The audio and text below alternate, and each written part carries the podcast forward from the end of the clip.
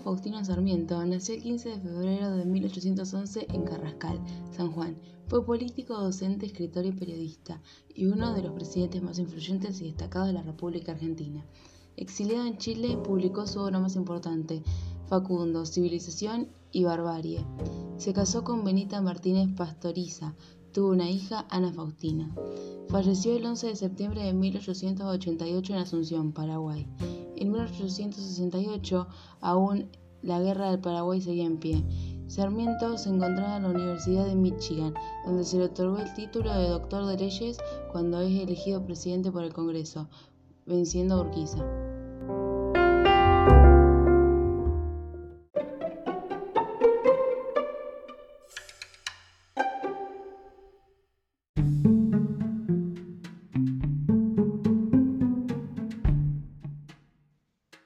Uno de los cambios más importantes que hizo durante su presidencia fue el proyecto civilizatorio. Él pensaba que el problema de la Argentina y lo que le impedía avanzar y desarrollarse eran los salvajes, la barbarie, los indígenas, lo rural y el gaucho. Así que se encargó de reducir notablemente la población indígena y el caudillismo. También en necesidad de tierras para poder ser repartidas y utilizadas o trabajadas. Impulsó la educación fundando 800 escuelas en todo el país, escuelas para la preparación de los maestros, además de crear la escuela naval y la militar, y sancionar una ley universitaria.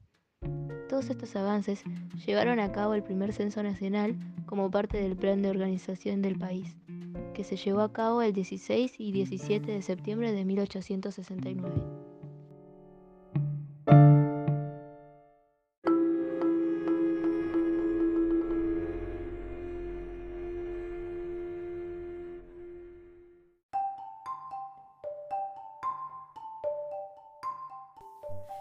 La epidemia de la fiebre amarilla era en un principio una enfermedad en Río de Janeiro, que se veía lejos de azotar a la Argentina.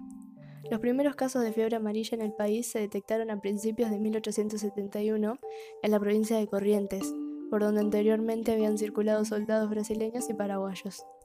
Para abril, cuando la epidemia ya era incontrolable, Sarmiento, la Corte Suprema y diputados escapaban de la ciudad, esta enfermedad afectó principalmente a los barrios vulnerables y causó la muerte del 8% de la población. La inmigración, principalmente europea, se dio en Argentina en la segunda mitad del siglo XIX, que, según Alberti Sarmiento, proveería la mano de obra faltante y renovaría la cultura hispano-criolla, disminuiría el caudillismo y se tomaría como factor fundamental la educación.